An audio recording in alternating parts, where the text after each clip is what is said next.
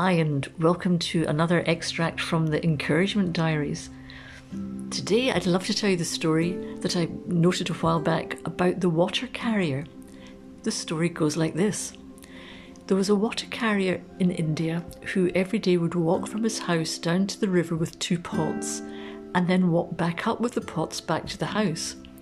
One of the pots was cracked, so as it was being carried back, filled with water, it was leaking and letting water out. By the time they got to the back to the man's house, it was half full, whereas the other one was filled to the brim.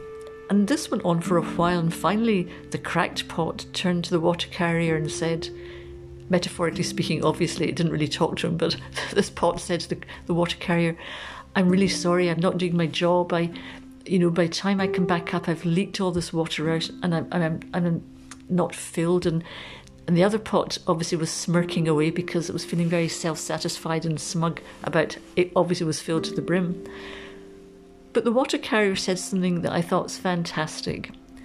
He looked at the cracked pot and said, I, I've seen your cracks and I know you're leaking.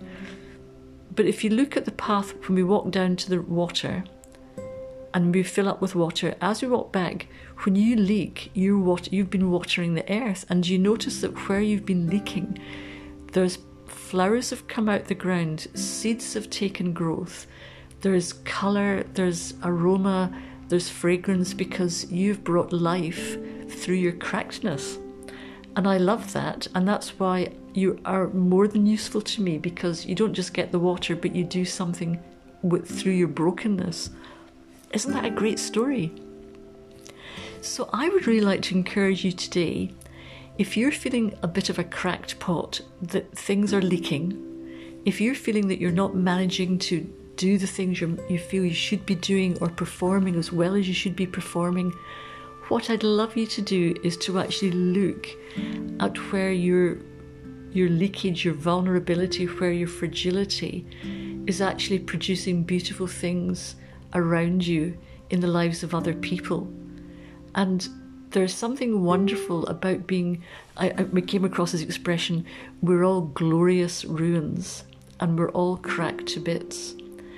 And the Japanese have this wonderful way of gluing broken things back together, but they use gold in it so that where the crack is, rather than trying to cover it up, they actually make it something beautiful to go on display. And I just want to say to you from the Encouragement Diaries, you are beautiful. You are wonderful. You have got cracks everywhere, but they're glorious to behold. So don't worry about your cracks. Don't worry about your performance. Just enjoy the fact that you bring good things wherever you go because everything about your life is precious and significant and valuable. I hope that's been an encouragement because I think you are an amazing person, all of you.